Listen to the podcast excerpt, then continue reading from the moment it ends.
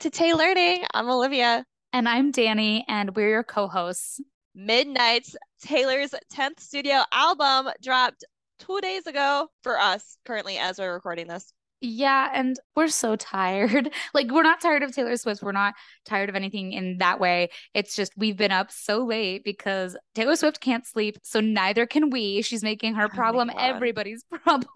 yeah. Um, we listened Thursday night at midnight and we stayed up, of course, for the super special chaotic surprise at 3 a.m. that ended up being seven additional songs. So of course we had to listen to those and then chat about how we felt about the album. And we were up until 5 a.m. and that threw up our sleep schedule so bad. And this morning my boyfriend woke us up and like made us get out of bed at a decent hour and we still couldn't go to sleep until 5 a.m. last night again. And then today it was the same thing. We woke up and we're trying to like get through this day, but it's very hard because we're so tired because yeah. there's like it's called midnights. Of course, it's middle of the night content, mm-hmm. but we have jobs.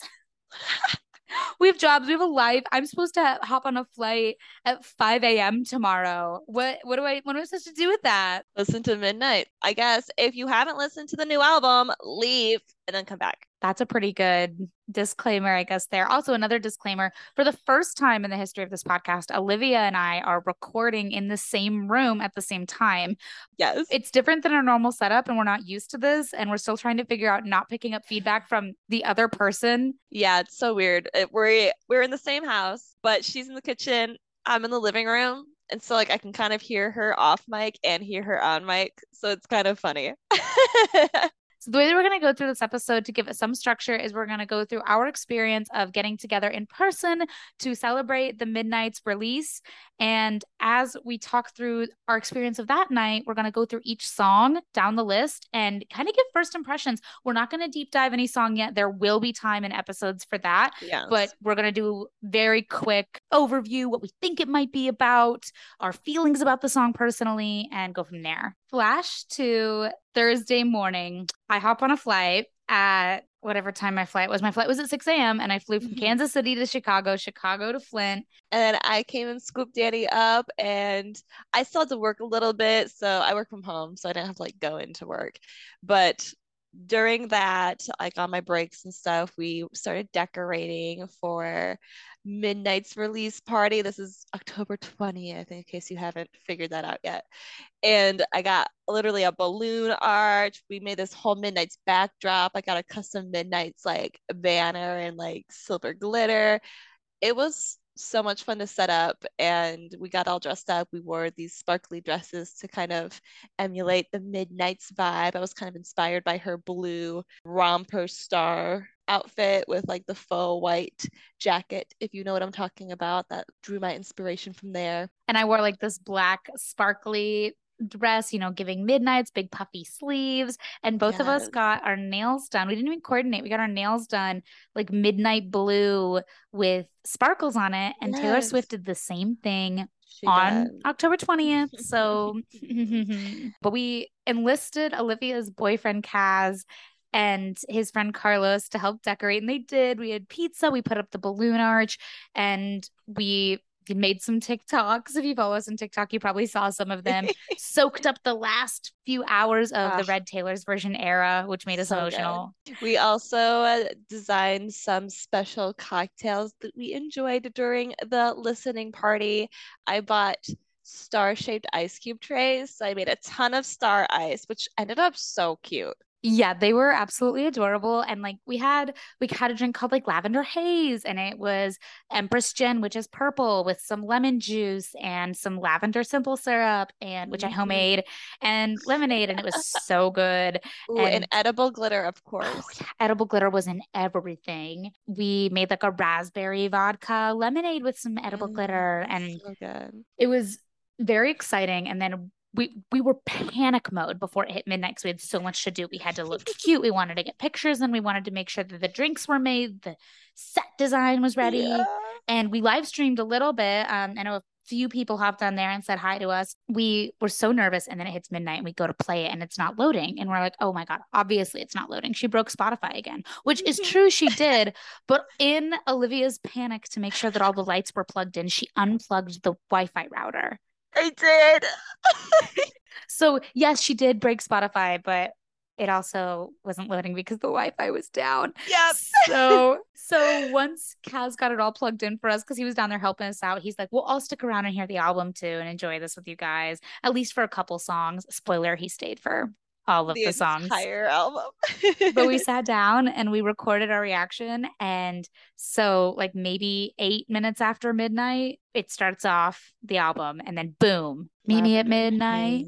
Meet me at midnight. Oh my God. I was shook to my core. So good. As soon as that like beat came in, I was like, "Oh my god, this is sexy." Yes, definitely. it was so good just out the gate. And I've said this on other episodes. So if you are a longtime listener, if you will, you probably know this. My dream for this album was to be a dark 1989. That Yeah. is exactly what I've said. And as soon as the album kicked off, I was like, oh my God, am I getting my wish? And Lavender Haze was such a strong album opener.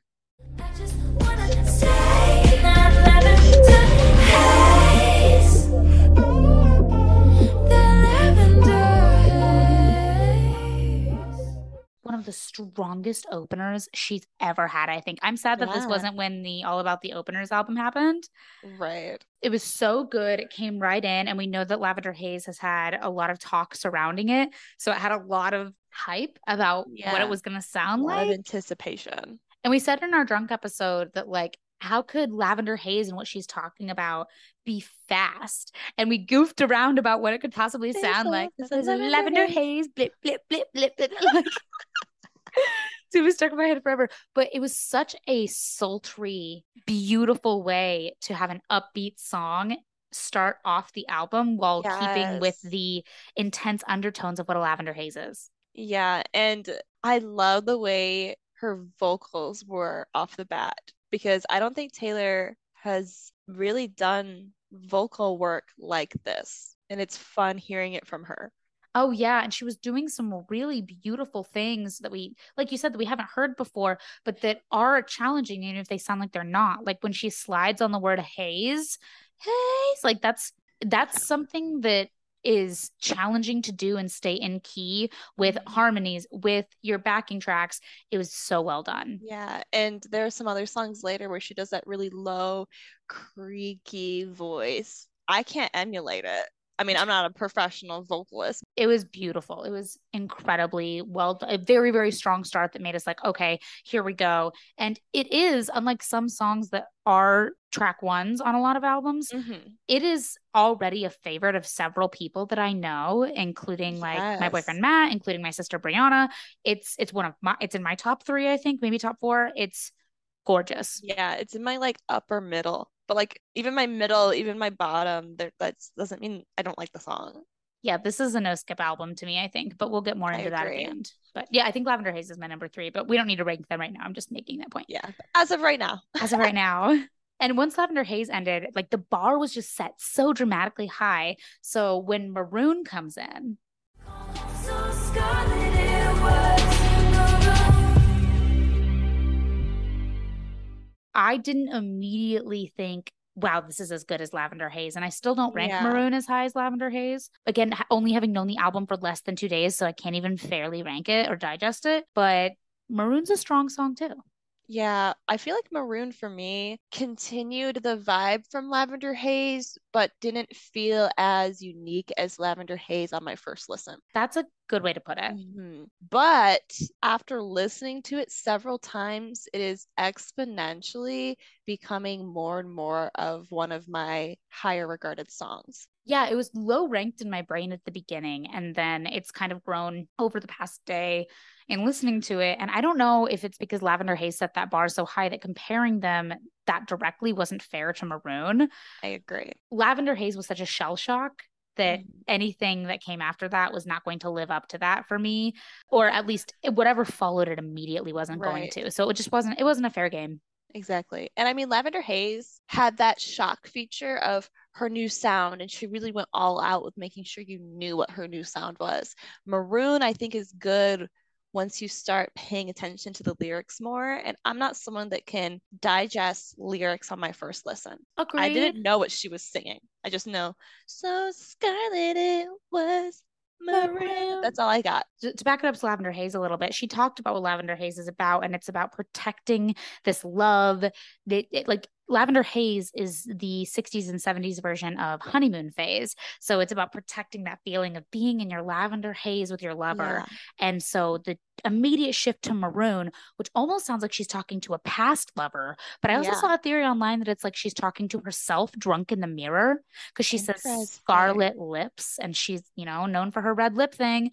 Yeah. So it was a complete shift off of the theme of Yeah. Lavender Haze, but the vibe was the same. yeah, exactly. My favorite song on the album comes in at track three, Antihero.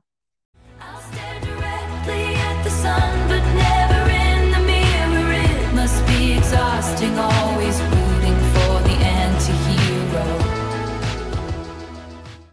This one you loved immediately. Immediately. And I'd completely forgotten in the moment that it was the one that she was going to release a music video for. I forgot that she said it was one of her favorite songs she's Yeah. ever written. I wanted to go in with no predetermined bias. So, Antihero immediately striking me within like the first 10 seconds. I was like, oh my Mhm. God, I get it. And like it's so catchy. We've been singing all day, like, hi, I'm the problem, it's me. All day. Yeah, it's it's catchy, it's quirky. I think she knew that was going to end up as a TikTok audio. It's so Oh, like yeah. trendable.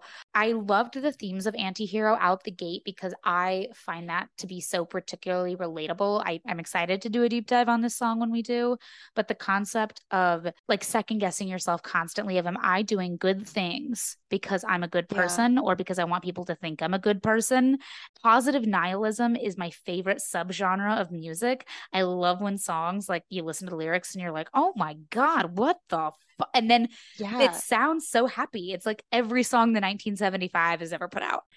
Antihero encapsulates that really well. Yeah, I really enjoyed Antihero too, but it didn't stick out to me as much as I feel like it did for you, even though it's still like up there in my more notable songs. It sounded different than Maroon and Lavender Haze, Yeah. which were sultry and smooth and buttery. And Antihero is a lot more punchy and yeah. quirky. I've been saying this all day and yesterday to you and to my boyfriend Cass, so this isn't new information to you. But for anyone listening, I feel like it's really interesting how Antihero has such dark themes and such obvious evidence that Taylor hates herself. At least some midnights, she hates herself. She can't stand herself. She doesn't understand why we like her so much. Like she cannot for the life of her figure it out. But that's really dark. And she knows that that's really dark. And she had to put it to a fun tune because if she made it too serious, I don't know if she could handle putting that in the world. Agreed. I'm really, really pleased with the song. I like it a lot. And I think that there's Easter eggs all over it and the music video. And Oh, yeah. We'll tear those apart later. So immediately after Antihero is Snow on the Beach. But it's coming down, no sound, it's all around like snow on the beach. featuring Lana Del Rey. I guess. Can't really hear her. Yeah. My first impression of this one was just, it was pretty, but I was hopeful but not surprised that Lana did not get any breathing room from Taylor. Yeah, I especially after the Phoebe Bridgers feature on Nothing New, I was like, oh my God, she's heard the criticism that when she features female artists, it needs to be more equitable in the song to call, call it a feature. And that's not really what happens. Exactly. And especially with a big name like Lana, and when she announced it, like she knew that fans would really look forward to this song and the fact that Lana was featured. Oh, I don't know. I think she mishandled that one. I think she did too. It's a it's a fine song. It's pretty. It's at this point in time probably my least favorite, which again does Yeah. not mean anything because this album is so strong Yeah, it doesn't mean we dislike it just because it's our least favorite on the album. I do think that the placement of fuck in this song is so bizarre. It's very let, let me clarify. It's very Lana Del Rey. If you listen through Right. Norman fucking Rockwell, like the word fuck is in the title and it's so randomly placed throughout these songs, but that's Lana Del Rey. It is not Taylor Swift. So if you're going to feature Lana Del Rey and explicitly use her style of music, where are her vocals? Especially like even if Taylor didn't create the song like in Lana's style, Lana did help write it, and you can see that Lana helped write it. Mm-hmm. It's very. It's weird. It feels like a song that Lana Del Rey would have had featuring Taylor Swift. Yeah. But it's still a pretty song, and I don't hate it. It'll probably end up growing on me more. But the more and more I listen to it in comparison to other songs, I like the other songs more. I, I feel like there will be a time, maybe if I come visit you again in Michigan and we go up to one of the beaches, we're going to be sitting on the beach and it's going to start snowing. And I'm going to be like, that's what this song was written for, was this moment. exactly. After that is track five. You're on your own, kid.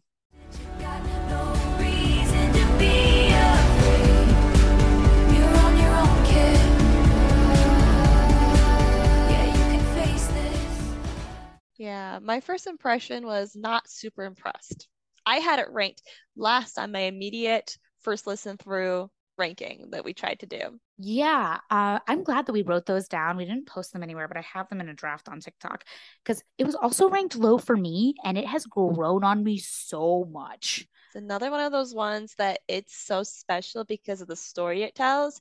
And on a first listen, I couldn't digest the story she was telling me.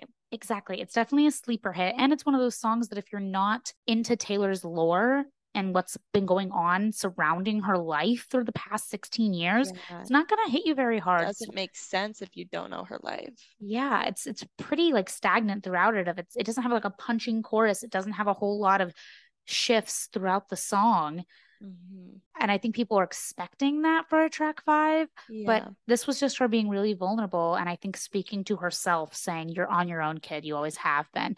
Anyone will sell her out if it means that they get more fame more money anything and that's what she's saying. She's saying to herself you're on your own kid Like you trusted these people, but even when you thought that they were in your corner, you weren't. You were on your own because you always have been. Yep, it's it's a very vulnerable track five, but I feel like there's a misunderstanding with track fives of thinking that the fifth track on the album has to be the most powerful lyrically, musically, all of it together. Because All Too Well is a track five, Dear mm. John is a track five, Cold Yeah. as You. You get these big, powerful, beautiful songs Like for the their time. saddest song on the album. Saddest That's song on not what track five is. Taylor says track five is a song that she was exceptionally vulnerable on. I think that spilling your guts saying that she's aware that she is on her own Mhm. and no one is there with her. I mean, of course, she's got like her mother and Joe, but at the end of the day, she is alone because we all are alone. And that's a hard pill to swallow. and we'll do an episode digging into track five and its meanings and implications and expectations Swifties have of it. But I think the people that feel like you're on your own kid that shouldn't have been track five the same people that didn't think Delicate or The Archer should have been track five. Agreed. And those are also both really vulnerable songs. They're not devastating breakup songs, but that's not necessarily what a track five is supposed to be, at least in Taylor's mind. Yeah, exactly. Like I saw somebody say New Year's Day should be track five. And I'm like, New Year's Day is vulnerable, but it's not delicate vulnerable. Like it doesn't have to be slow. Track five isn't about what's the most sad song. Jesus. Yes. if that were the case, then Clean would have been track five, and Clean makes a lot more sense as an album closer, but we'll get into that. Yeah. Midnight Rain. He was sunshine, I was midnight. He wanted a comfortable, I wanted that pain. He wanted a bride, I was making my own lane, chasing that fame. this one has grown on me so much. This one makes me so happy and excited. yeah. Tell me why. so off the bat, it was like, okay. Mm, But gosh, just the the hook of you were sunshine, I was midnight rain. Uh I don't know. I love the like the low distorted voice. I think this song is so vibey. And the more and more like I read the lyrics, I just think it's really clever. I same. And I like I like when she does things experimentally with music and that whole like the no no no no no. No like I'm not singing lyrics, but just like you can't understand it. It's Yeah. first of all, it's kind of giving glass animals, but Yeah, for I- sure. but it's it's experimental for her and i think it's really cool. And this song has been getting criticism online and the criticism that i've seen has been like this doesn't sound like taylor swift. And i'm like baby i've That's got news to break for you. That's the point yeah Yeah, Taylor Swift doesn't want to have a Taylor Swift sound. I think it's fun for her and challenging for her to experiment in different sounds. Like the people that make those statements are the ones that haven't been around through her previous changes. They just came in and she already had made these changes. And I'm not a gatekeeping type Swiftie. If you became a fan during folklore era, you're still valid. However, it's not fair of you to say this doesn't sound like Taylor Swift when you weren't there on the Speak Now to Red transition. You weren't there from Lover to Folklore, you know? Like Yeah. it's not out of character for her to completely change her sounds and throw something completely new at you. That was one of my biggest um, reasons for anticipation of this album is what on earth is she going to do next? Because I Mhm. couldn't fathom, I couldn't like make up a sound in my brain because Taylor Swift always surprises me. Who, who is it about? I Yeah, I love the concept of it. Like hmm he you He wanted comfortable, I wanted wanted that pain. You wanted a bride, I was making my own name. Basically, like you wanted all these things from me, but I was too damaged to give that to you. my brain immediately went to Tom Hiddleston Yeah. because he was more mature and he still is. He speaks out about Taylor in like the highest regard. Yeah. Uh, somebody said Taylor Lautner because I wanted my own name and his name was also Taylor. And like Right. that's quirky, but you wanted a bride. They were kids. So like yeah. but That's just interesting. I don't know. It's it's fun to speculate, and I don't think she would be this vulnerable with her tracks if she wasn't okay with people speculating. But Yeah. I, I She don't doesn't know. want people to discredit her entire relationship with Joe Alwyn. Yes, that's the biggest difference. Is like Tom Hiddleston, Taylor Lautner. Those were before Joe Alwyn. I'm not trying to discredit what she is uh, publicly saying is the truth now, but Exactly. she's talking about a time when she wanted something else than the guy wanted Exactly. or whoever wanted. So I And think she specifically chose to, you know, and I, I knew that when I was describing that character, who it actually represented. she's vulnerable when she wants to be, and she also knows that people are going to speculate. So Yeah. the next song on the album, question. Dot, dot, dot. This one, Question oh my God. Can I ask you a question? Did you ever have someone kiss you in a crowded room? And every single one of your friends was making fun of you. So within the first few seconds, I remember. Literally, the, Olivia just did the hand thing. If you listen to last week's episode, I remember her points to her forehead. She immediately samples herself from Out of the Woods. I remember. Out of the Woods Yeah. is, as we talked about on the Harry Styles episode, the most Harry Stylesy song of all of the Harry, Harry Stylesy oh, songs. Oh, yeah. And the beginning of that song is almost sounds like almost an interpolation. It's so similar to Keep Driving by Harry Styles. Ashtray, swimming pool, hot wax, jump ball. Girl, sad boy, big city, wrong choices we have. And I remember from Out of the Woods, this song has to be about Harry Styles. These are the types of Easter eggs that she likes to do. This is the kind of stuff that she likes to do. It's really similar to Perfect in style, sounding the same. Yeah, very mm. weird. Like they flirt, they flirt with each other and the memory of each other through their music, like the way their music sounds. I don't think there's anything wrong with the song itself and the questions that she's asking. Criticism I've seen online has been like, if she's happy in her relationship, why would she ask these questions? This is a reminder that these are 13 sleepless nights throughout her life. Yeah. She is tapping back into what it felt like to be, if say we're say it's about Harry Styles, we're tapping back into the mindset of being a 22, turning 23 year old and being in this relationship that's super public and super messy. And he's a playboy and he's seen with someone else. And she's just like casually like, Can I ask you a question? And just like on a note for that, I'm in a very happy, healthy relationship and I wouldn't trade Matt for anything. But by God, if I got the opportunity to sit down face to face with the first boy that ever really crushed me and say, Can I ask you a question? And just ask anything I mm-hmm. wanted to, I fucking would. And even beyond that, too, like she's not saying right now she has a question. She's saying that she regrets in that moment not asking the question, not standing up for herself better. And how on earth can no one else relate to that? I don't need closure from my past relationships anymore. I found closure in myself.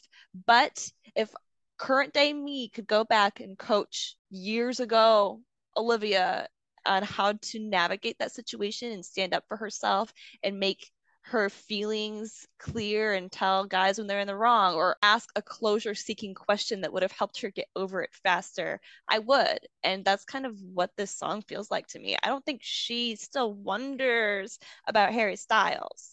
I don't think she still needs closure from Harry Styles. See, I could see it as I don't think she needs closure. I, I think she's found closure in herself and she has her entire song closure. I don't need your closure. I could totally see it as she can wonder. I wonder all the time about my exes and the questions that I want answered, but I don't need them answered. And honestly, getting them Yeah. answered would probably hurt more than not knowing. So, Question. This one was a good one. This one was a good one. It was immediately intriguing based off of the I I remember. remember. it leads us into another immediately intriguing song, which is vigilante shit. I don't dress for women. I don't dress for men. Lately, I've been dressing for revenge. This one is such a vibe. Okay, so it starts off with what I think is like the most millennial millennial comment Yes. or lyric, I guess. It starts off with draw a cat eye sharp enough to kill a man, which is mm-hmm. so 2016. yeah. And then it hit me. If these are 13 sleepless nights throughout her life, especially with the content of what the song sounds like it's about, and she's tapping into an older version of herself, she gave us a very 2016 live, laugh, love, cringe ass lyric yeah. to tell us subliminally this is a 2016 sleepless night. Okay. Yeah. yeah, especially too, like she's on the internet. She knows trends. And if you aren't up to date with like makeup trends through the years, the cat eye style eyeliner, which is like basically like a, I guess a basic wing is what I want to say, was really big during 2016. Everyone called it the cat eye, the cat eye. And now it's being rebranded as the siren eye. So it's like it's different now. She could have said something. She could have said draw siren eye. She's chronically online, I feel, just like we are. Yeah. She's aware. I think she was trying to likes cats. True. I think she was literally trying to like subliminally tell us this is from where this mindset is from. Yeah. And I really don't like that lyric, but I think understanding for me the context of what it's trying to signal makes me hate it Yeah. less. But I do find it on its own cringy. Yeah. if years ago you heard that lyric, it would have had that badass impact. And she's not writing these songs because this is how she feels about it now. She's mm-hmm. writing these songs. She's like channeling her mindset at the time to write these songs. And it's a very Billie Eilish sounding song. Yes. When we all fall asleep, where do we go? Why do you care for me when we all fall asleep? Where do we go? Definitely. So powerful. And I like the way she lets time breathe after she says the lyric, I don't dress for women. Pause for a few seconds. I don't dress for men. But it was so saucy. Yeah. She's on the internet. Mhm. On her vigilante shit again. Oh gosh, yeah, this one was very fun for me. This one, the more and more I listen to it, the whole album, I don't think it stacks up to the other ones that are quickly becoming a favorite. It's not like lasting as long of a favorite as I would have intended, but it doesn't make me dislike it. Like I, I'm not saying I dislike it. I like it the same level, and the other songs I'm liking it more. That's how I felt because vigilante shit was so strong for me. It was in your top three literally Yeah. yesterday. Yeah, it's not that it's falling, it's that everything else is gaining. Yeah, it's a fun vibe. It feels like it's a pregame vibe when you're about to go out and you're upset about something, so you're going out to feel better. Oh, It's a pregame song. But if it, I wouldn't want it to like play while I'm out. Our friend Carlos isn't like the biggest Taylor Swift fan currently, but he's been listening to the podcast. So hey, Carlos, we appreciate you for listening to Midnight's the day it came out. Uh, he came home from his work on Friday and told me that he listened to the whole album while he was like, you know, working out at the gym. And he's like, vigilante shit is so good to lift to.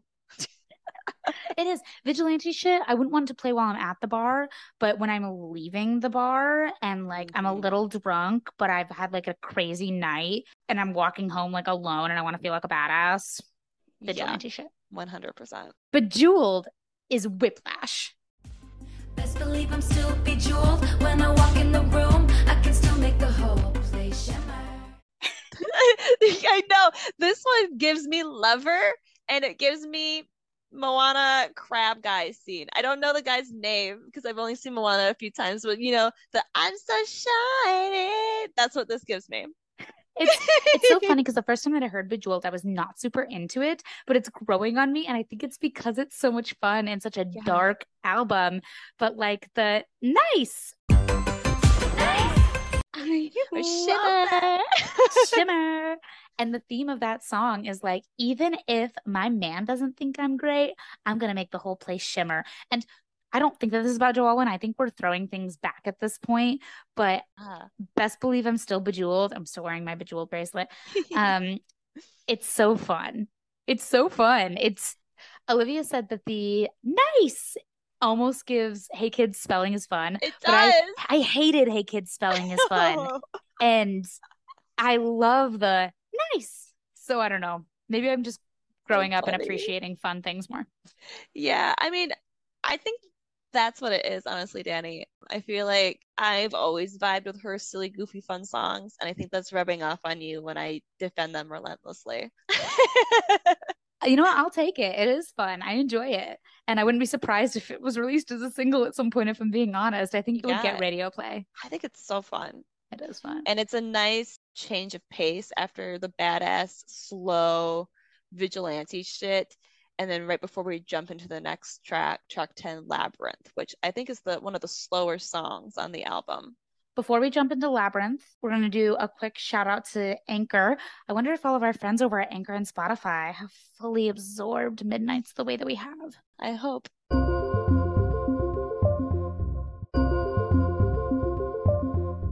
So, Labyrinth didn't strike me immediately.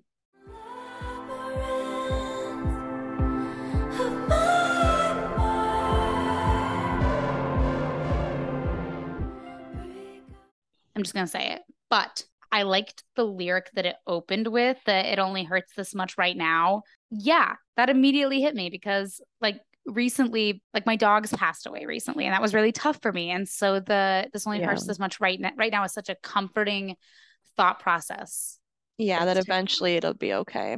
hmm And I know it has one of your favorite lyrics that Yeah. hit you out the gate. Yeah, out the gate, the lyric, I thought the plane was going down. How'd you turn it right around? Was one of my favorites from the entire album. And I want to preface by saying, I don't think this is one of those like genius Taylor Swift lines that hits me like tolerate it does in the bridge. I made you my temple, my mural, my sky, and now I'm begging for footnotes in the story of your life. It doesn't hit me like that. I think that's just like standalone beautiful. Having the context of her life and knowing she's singing this to Joe Alwyn, I picture 2016 with the line, I thought the plane was going down. She thought her her life as she knew it was ending. I mean, it was, but she thought her career was tanking. There's no way of redeeming herself from that.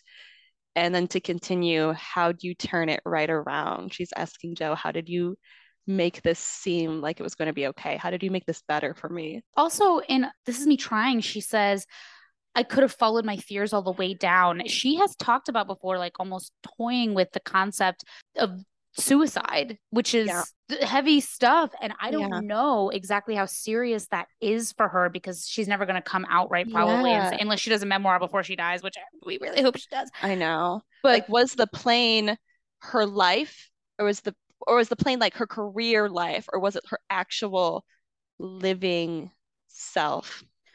We won't know, I guess. Mhm. And it could be part of column A, part of column B. And you mentioned this yesterday, Liv, that it's insane how much Joe Alwyn has saved her. And I wonder how much pressure that puts on him. But that's sometimes what partners do. I have learned to rely on Matt so much in being with him.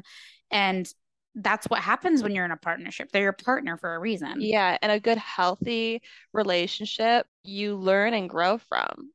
And it's okay to be like reliant on each other.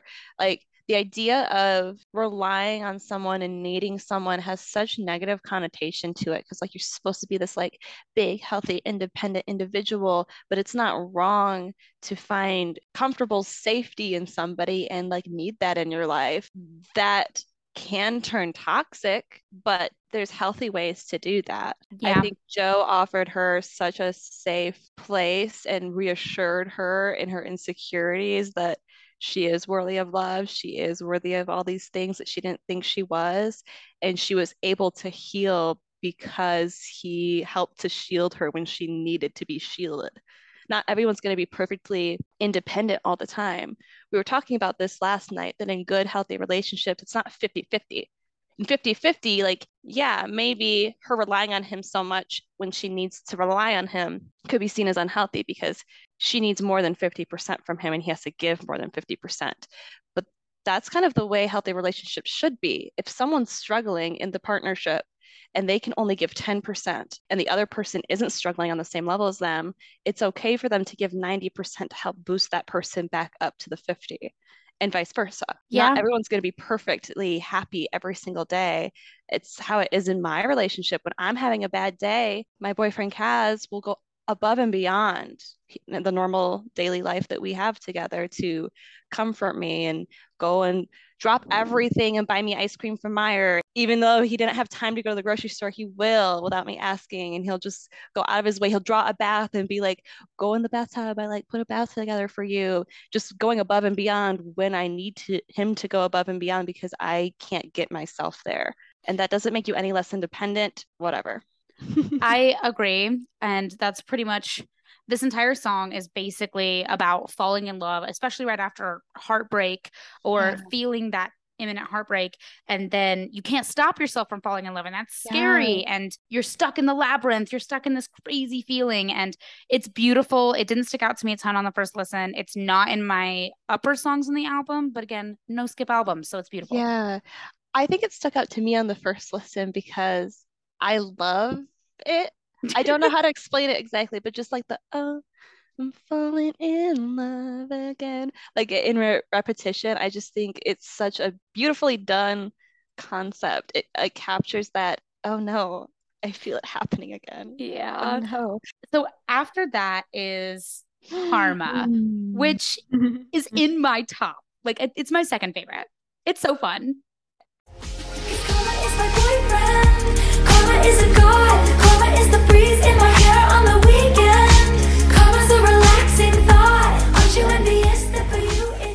I think it's my favorite as of right now, but I'm very hesitant to like label them officially because every time I think of another song, I'm like, wait, what about that one? Karma That was my number one. Karma was so highly anticipated for a lot of reasons. The karma theory and her being bitter, whatever. And she knew because she laughed during her Midnight's Yeah. Mayhem with me. Karma is like all about someone getting what they deserve. and that doesn't always mean bad thing because karma can be good. She got what she deserved, and they got what they deserved. I was talking with my friend James earlier, and he Mhm. said karma is so often associated with just negative. Like karma has a Yeah. negative connotation. Karma's gonna get you, but that's not what karma's supposed to be. It's getting what's coming to you, and that means Mhm. good things too. And people say, "Oh, it's good karma." When you just say the phrase karma, it's like bad, but not for her because Right. karma is her boyfriend. Karma, is a god. Yeah, Karma is a cat purring in her lap because it loves her. Like if you're not a cat person, maybe you can't relate as as hard as us cat people out there can, but there's nothing that I can think of that's more comforting and just like so simply euphoric than a cat laying in my lap purring because it loves me. like it's it's so interesting because she in one in several of these tracks she's talking about her distaste for herself and for she doesn't deserve the good things and then there's karma is a god karma I deserved me like this. it's so whatever's happening in her mind is crazy and And I feel like on a level, all of us can relate to that. We all have our confident moments where we're like, yeah, we're the shit. We deserve the world. No one can tell me otherwise. And then we have the nights where we're like, wow, I'm a piece of shit. Nobody likes me. I don't get how I have friends. I don't get how I have a boyfriend who loves me. I don't get it. it's very interesting because this song has some of like the most controversial lyrics i think from what i've seen online from the album that does not stop it from being a bop let's be this song. clear weird Love. lyrics do not mean no bop Which lyrics are people having problems with? like i saw somebody specifically say what the fuck does spider boy mean and i'm like i don't know who cares you're Yeah, not exactly. throwing your ass it's not sexy baby, it's not sexy baby from anti-hero which we didn't mention. That's on anti-hero. it's not anti-hero and yet i will still find ways to defend it Oh, I'll defend that line. I don't care. We'll get into it later, but After Karma, again, whiplash. We go into. Sweet Nothing, which is the only song on the album that she wrote with Joe Alwyn under his pen name, William Bowery. All that you ever wanted from me was sweet nothing.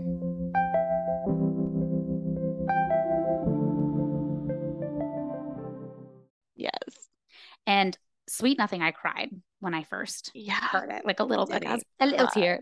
So like we talk about this in the drunk episode, but I say like sweet nothings have a very, it's a very intentional meaning. Sweet nothings are like things you say to someone that you're in a romantic relationship. It's they're whispering sweet You're, like, nothings in my ears. It's enticing things. Mhm. A sweet nothing, it's not usually used in its solo line. So this No. song is a double entendre because it's coming home to your sweet nothing.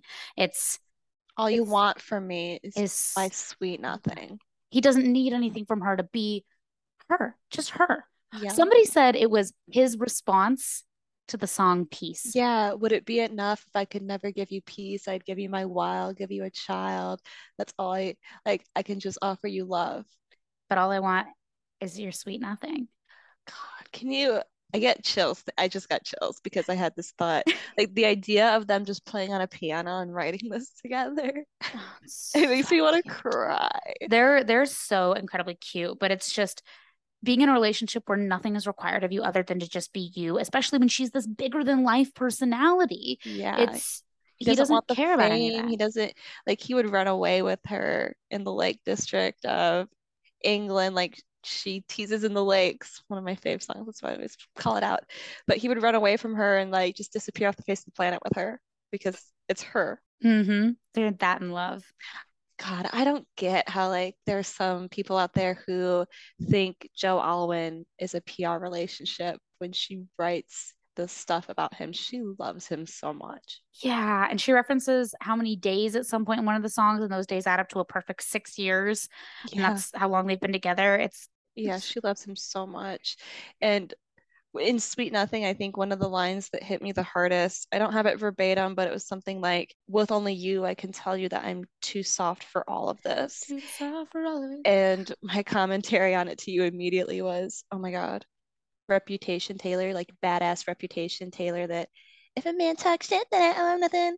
That was just a defense mechanism. She's too soft for all of it. It was a lie. All of it was a lie. She's too soft It made her feel better in the moment, but like she still went home and cried. Yeah. So this song just it's one of those that it doesn't stick out to me in the sense of like I want to turn it on right now. But when it comes on and I sit down and I'm like, oh, it's so good. It's so pretty. I and told the piano version, gorgeous. I told Olivia that this song sounds like okay. So I'm an event planner. That's my day job, and I consult on weddings sometimes. And one of the things that I like to tell couples is don't be the first people to leave. Have Yeah. everybody else leave and stick around at the end because you've just spent this entire time throwing a party and being hosts and trying to placate everybody else's feelings instead of your relationship. Stick Yeah. around, do a final dance. with no one. And this song sounds like something that someone would do their final dance to. Now, so. Olivia's friend Maddie was like had a different take on it and was like, I, I don't remember what she said. She It- she said something like she took it as all he wants from her is her sweet nothing. Because So, to her the term sweet nothings is what you do like to woo someone into bed with you or just woo someone in the moment. Like oh all he gave me was like sweet promises of sweet nothings which that's like a phrase that people like say like that's like a thing. So she's like the way that I first listened to the song was he didn't want her for anything more than just like sweet nothings Which I guess, but way. I took it as a double entendre It's for using so- sweet nothings as yeah. sexy, sweet nothing as wanting nothing from her other than to be her. But that gave me like a crisis for a second. But I think because she and Joe wrote it together and because it has the piano remix and the way the song sounds, I think that it is explicitly supposed to be a love song. I agree. It's just like so interesting. It's so intriguing to me how different people with different life experiences just like hear different things or pull different things or like how make different connections and it's the same work of art. It's so Yeah. it's I so mind-boggling to me. I love talking about stuff like that. Me too. I loved when Maddie said that because I, I was so jarred in the moment. Like, but I was like- how? Tell me. I was like, wait, we've had completely different life experiences. So I want to know how you got there because art is meant to be consumed through the lens of the listener. We talk about that all the time. Taylor loves that kind of stuff. Exactly. So give give me you, your thoughts on it because I want to know. Yeah. And I loved it. I loved when she said that, even though it shook me for a second. Um, I was You're like, wow, wait, I cried thinking about my boyfriend. I loved it. I loved that conversation. yeah. So after Sweet Nothing, the official album closer is technically Mastermind, which Olivia loved out the gate. Yes. What if I told you I'm a mastermind? And now you're mine. Because Mastermind is all about meeting someone, needing to be with that someone. So setting up, like she says it in one of her other songs I am an architect, I'm drawing up the plans. I am an architect, I'm drawing up the plans. It's like I'm I think he knows she's saying, and she has been saying, it wasn't a meet cute. It wasn't they fell in love on accident. It was, I want to be in love with this man and I need him in love with me. So I am Yeah. going to do everything I can to get there. She probably went out of her way to force herself in situations where he had to interact with her.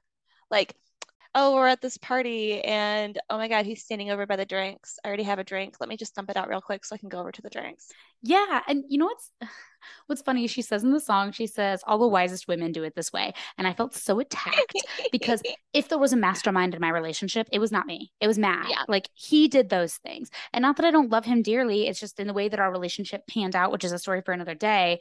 He was the one who set up those plans. And I remember when I was doing that to guys, and I kind of gave up at some point. I was like, I can't keep masterminding because it's not working for me. yeah. Turns out that I am much better as being the one who was trapped than the one who did the trapping. Literally, Matt made friends with all your friends after you broke up with him. So he kept getting invited to all the social outings. and then we became actual friends and now we're like in love and everything's happy and good but like i was better at being the person who is not the mastermind Yeah. as somebody who is type a and loves planning and does it for a career and does it for social stuff all the time it was comforting to not be the one to have to plan Yeah. to not be the mastermind olivia though Yeah, this one originally stuck out to me so much because it's the one that I was able to latch to the quickest because, you know, the premise is just out there in your face. So this one was heavily relatable for me because my current relationship, I spent eight months convincing my boyfriend that I was worth it to date. And that sounds awful. I know that sounds awful. If you don't know like the entire like start to finish story. I guess I met him two months before he was moving across the country and he didn't want anything serious, even though we had serious feelings on both ends developing. He definitely he leads with his brain instead of his heart. He has to think something through entirely. He has to make so much logic of it just because of who he is as a person. And the logic wasn't there, even though the heart feelings were for him. He moved and I had to like make up all these excuses to talk to him. Like, even though he ended things with me, I he was a big Witcher fan. So when The Witcher came out, I watched The Witcher just for an excuse to text him and be like, "Oh my God, did you see the The Witcher on Netflix?" And then of course he wanted to talk about it. So we started talking and just it ended up working out. she was the mastermind she was the architect she drew up the plans Literally, I, I joke all the time. I'm like, "Yeah, I forced you to date me." And he's like, "Yeah, thank God." So this one stuck out to me immediately because of that. However, I will say with time and becoming more familiar with the rest of the songs on the album, it was immediately in my top three, and I don't think it is anymore because I'm sitting here right now and I can't think how the chorus goes. mastermind and now you're mine Yeah, that sounds familiar, but I can't continue singing with you. You mm. know? So I think it has to get demoted a little bit as of right now, but it's still subject to change. Oh yeah, for sure. So that concludes like the first album, and that ended. We were done listening before it even hit 1 a.m. because the album is not super long. It's about Yeah, 45 minutes ish. Yeah. And then her chaotic 3 a.m. surprise was dropping an additional seven songs to make this That was a so 20 song album. We'll probably have less thoughts, I think, on the upcoming seven because we've given them less time to like marinate and talk about them and they didn't make the full cut. But we still do have some thoughts and we're going to go through them. And the first song is The Great War.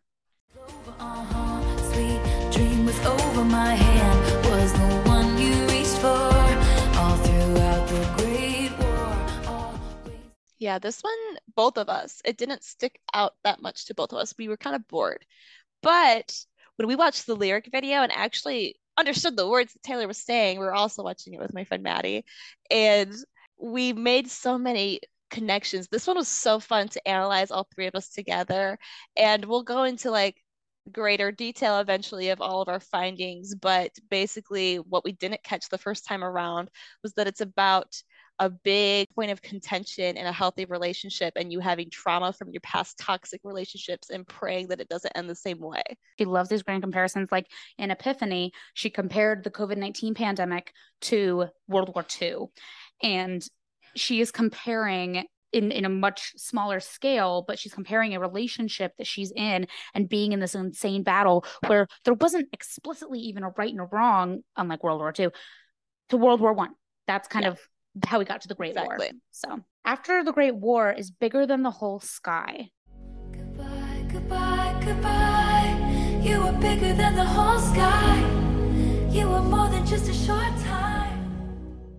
which is so beautiful and it's this song essentially about loss and Mhm. goodbye goodbye you're bigger than the whole sky and it's about somebody from from the lyrics it sounds like somebody or something that you haven't actually got the chance to meet or form a bond with which leads a lot of people to believe that it is about a miscarriage from a Mhm. friend of hers but i've also seen people online relate it to pets and as somebody who lost my dear Yeah. dogs recently i get that Yeah, and the special things about songs like that is everyone's experienced like grief and loss. And you can apply that, like you said, to a miscarriage. You can apply it to a pet. You can apply it to a friend dying, partner dying, a, a parent figure dying. even just a relationship ending. Imagine being with someone for 10 years and you split up. Goodbye you were bigger than the whole sky. A if divorce, grief a is child so- dying. Like grief is so this- weird. Yeah.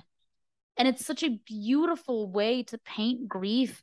And she she quite literally gives this imagery of saying goodbye to something that envelops your existence. And what do you do it's a really beautiful song sonically i didn't find it to be particularly outstanding but it didn't need to be I it feels kind of peace hoax to me. Like peace and hoax have beautiful lyricism and I love the stories they tell, but it took me a long, long time to warm up to them and even be able to tell them apart. Peace was like immediate standout on folklore for me. So that's funny. Hoax, I, I feel what you feel, but like Peace was an immediate standout for me. After that, again, Whiplash to Paris. I was taken by the view like we were in Paris. Like we were somewhere else. I loved this one. Paris is so much fun. it's and so it's cute. Painting escapism. It's it feels like it's 2016-esque. It's she says like it's a simile. She's not saying that she and Joe were actually in Paris when shit was going down, although they might have been. It's we're escaping everything. It's like we're in Paris. Yeah.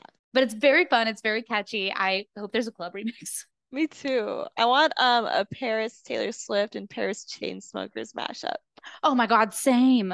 That'd be so fun. DJ It's just- I know. And they're not they're not about like the same concepts, I'm sure, but Paris. Yeah, it doesn't need to be Paris. I just think it'd be fun. After that is High Infidelity. High infidelity, put on your records and regret me. I bent the truth too far tonight. I was dancing around, dancing around it. which Olivia This one- spell. Uh, this one did not stick out to me on the first listen, or the second listen, or the third listen. And once we started watching the lyric video, like the Great War, it started to make more sense. More sense in the fact that I knew what she was saying to me, but it didn't make sense why she was saying that. I had so many questions. I drew a lot of lines between this song and Gorgeous. You're so gorgeous. And we'll get into that later. This is not a high infidelity song analysis video, but I can't wait until we do that because my jaw dropped when I made the conclusions I made. Oh yeah, I will say, I do think that the song is about Tom Hiddleston. Gorgeous kind of supports that theory, but there's a lot of breaking down to do, and we're gonna Mm-hmm. Yeah. save that for another day or maybe Yeah. a TikTok. And the fact that she met Joe Alwyn while she was dating Tom Hiddleston. Saucy, saucy. Anywho, Anywho, so I really like this one because I feel smart. she's the smart Swiftie now. I'm trying my best. Then we go into Glitch. I think there's been a glitch. Five seconds later, I'm fastening myself to you with a stitch. which is not necessarily one of my favorites, but it is, you know, it's fun. It has a Fun. jump scare in the middle because like the song sounds like it's ending for a few seconds and then she We goes, glitch. jumped. it was insane. But it was it, it's Yeah. fun. It's cute. I think she might have been hinting at it when she had the glitch in the TikTok video for Wildest yeah, Dreams I saw year. that theory, and that's interesting to me. Not super stand out to me, but basically glitch is saying like that there must be a glitch. There's no like Why would it's you like basically me? yeah, gl- a glitch in the matrix. Something is Yeah, off. Why would This you makes like no me? sense. Yeah. Which is just another one of those insecurities of I don't deserve this. Whereas like Karma is my boyfriend. I deserve that man. Like Whiplash. This album is Whiplash. Mhm. Would have, could have, should have comes next. Dance with the devil. At 19, and the God's honest truth is that the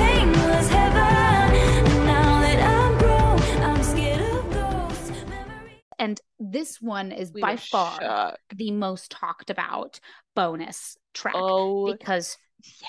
listen, we have an entire episode on John Mayer. It's called The Yeah. Muses John Mayer. In my opinion, it's one of the best episodes we've ever done because there's so much content to cover that we didn't even know. And John Mayer, once again, I say this in that episode, John Mayer better get a bunker. Oh, she's gonna bury him, especially with would've, could've, should've. I feel like, unlike the other songs and what I was saying earlier in this episode, this is from her point of view now as an adult looking back on her relationship at 19 and being like, yeah, that was really fucked up.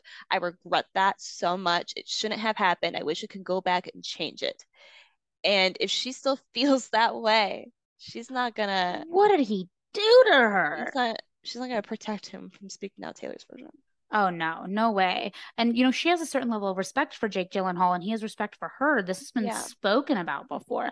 I mm-hmm. think I think John Mayer is a nightmare human probably and did some real damage to Girly.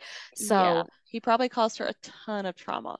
oh god, yeah. And she says, "Give me my or I want my girlhood back. It was mine first. Like there's lyrics like that in there. Did our boy John, not our boy, but did he take her virginity? What's the scarf mean? Or was it just her innocence? Did he try to push her? We Yeah, won't because like you can still take someone's innocence without taking their virginity. You can still introduce them to adult things and it's not virginity necessarily, you know. So I I wonder I wonder. I mean, I I don't I'm not gonna like die if I'm never gonna know. Like that's whatever. It's Taylor's personal life, but like it makes you think and it makes you realize just how damaged she was after that situation. Like even if she wasn't as madly in love with him as others, she didn't need to be madly in love with him for him to hurt her severely and be very hurtful to her. Please, if you haven't listened to our John Mayer episode, we talk about this in more detail. You can tell years later when she did an interview during Red Era, someone brought up John Mayer and she like freaked out and was like, I'm not talking about that. I am not talking about that. I'm going to get nasty emails. I don't want that. No, that's years later. Yep. She freaked out over someone teasing her about John Mayer. And I'm not kidding, not just like a self plug. That episode gives you so much context to their relationship and to him as a person at the time. And I think, especially with the would have, could have, should have song being out now, if you want additional why is she bringing this up again now, we've got it. Go mm-hmm. listen. And fun fact, she is 32 years old right now, and that is the age that John Mayer was when he dated her at 19.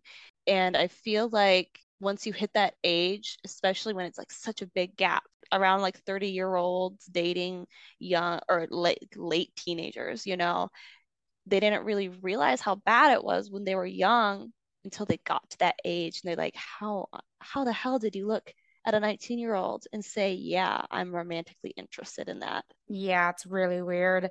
Also, this is track 19, and she was And- 19. Yeah, and we know, I guess we don't know for sure, but we speculate so hard it's about John Mayer because she keeps saying, when I was 19, 19, 19, 19, and 19. Yeah.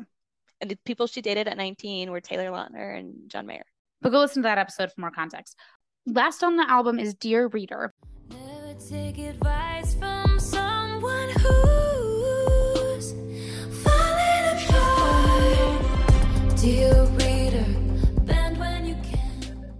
Which I think is a really great way to close it because it's a very interesting concept of her giving all of this advice and then contradicting herself immediately of saying like you shouldn't take advice from people who are broken. I'm broken by the way. So it's Yeah. it's an interesting end. Like I'm the one that keeps making mistakes. Everyone keeps telling me I'm making mistakes. this song is super interesting like lyrically it doesn't stand out to me in and of itself but i do like it and i think it's a really good closer for like the full Yeah. full thing It's kind of giving a little bit long live vibes, but more subdued and kind of sad girl. It's one that's meant to be directed at the fans. Like, dear reader, do this, do that, don't do this. But why would you listen to me anyway? I fuck up all the time. Don't don't listen to me. Oh, but like I also know this, but like don't listen to me. it's very interesting back and forth and i i like it i think it's a good closer I think it'll grow on me, honestly. I think it would have been a better technical album closer than mastermind even though i like mastermind Yeah. more as a song Right. I think though Taylor said something about the 3 a.m. songs not necessarily falling in the same category for her as her midnight songs, which is why she calls them the 3 a.m. songs. So that's kind of interesting. Overall, I think it's a really good album. I need some more time to marinate with it to see how it falls, like how it stacks up in my brain of albums. I think it's some of her best work. A lot of people were expecting some insane lyricism on this. And I saw this post, and I'm just going to repeat it. People forget because of how outstanding and poetic the lyricism on Folklore and Evermore were that Taylor Swift is still a cringe millennial at her very core. Right. So, of course, she can write stuff like, How's one to know I'll meet you where the spirit meets the bones in a faith forgotten land? And then turn around and say, Sometimes I feel like everybody's a sexy baby. And that doesn't make her any less. This is a different vibe. It's a different vibe. Exactly. And the thing about Folklore and Evermore is it was supposed to be this beautiful, whimsical, not real life feeling thing, and she made it feel like not real life with her words. But this is real life. And real life is I'm the fucking problem. We also have to remember, and you and I've talked about this, there are things that exist in bias.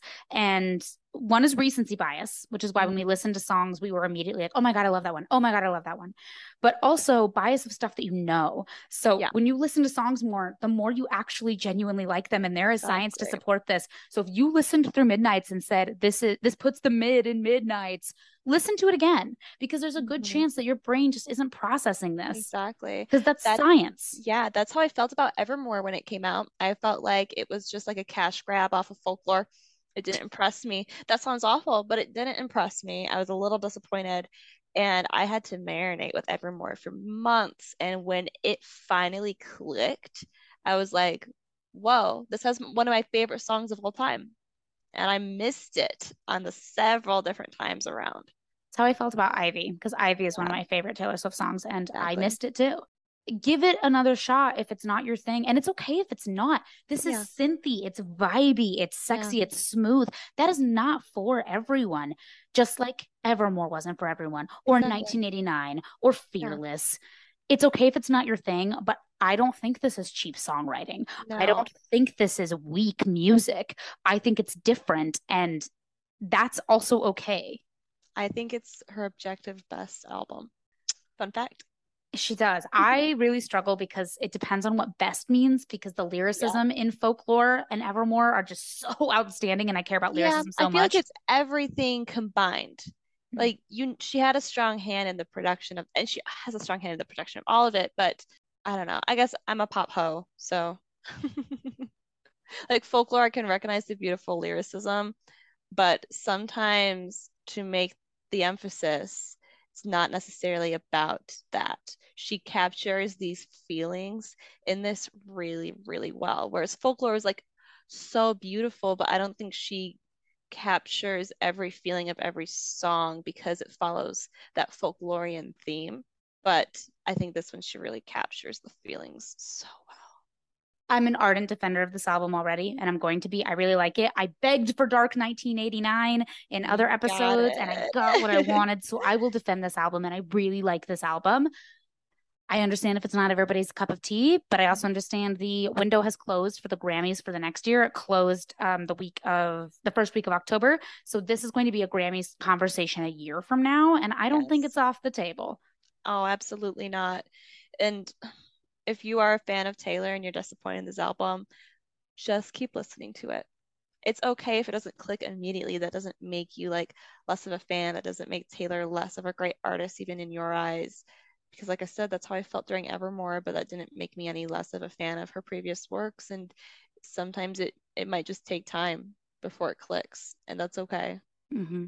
In a few weeks, we're going to do, once we've marinated with this more, hopefully you have too, we're going to do a Let's Talk Midnights episode. And there we're going to do a lot of fun stuff because we've talked through each song, but we're going to place each song in an era. And we're going to try to speculate a little bit more about what they're going to be about and talk about the album as a whole. But for now, it's it's positive. I feel good about this. Yes, I love it it's a good album. I'm enjoying it. And this has been a very overwhelming past few days. We're so tired. Taylor Swift, Yeah. please let us sleep. And And no, just one week. just I don't get that. I'm about to head to to an event for work. I will not be sleeping. So I'm so puffy. what are we talking about next week? So next week, once we've had a week to marinate with this album and we can finally start giving these songs more solid standings in how we feel about them, we're gonna do a fun album ranking. I don't feel like it'd be fair to do an album ranking right now just because we aren't 100% familiar yet, but we are going to become more familiar and we're going to give you our ultimate, not ultimate, we're going to give you our initial true ranking of this album. So stay tuned for that. It's another opinion based episode, but I'm sure by next week we still won't be able to stop talking about this album. Uh, there wasn't really anything to Tay learn this episode because what we Tay learned was the actual music itself. Exactly. I'm really excited to see what comes out of the Midnight's era as we begin to get more into it, but I'm already loving it. yes. It's- cottagecore. Hello, Jules 70s seriously, This is my new personality. for the next six to eight months at least. For this week, my name is Dani. And I'm Olivia. Thanks for listening to Midnights.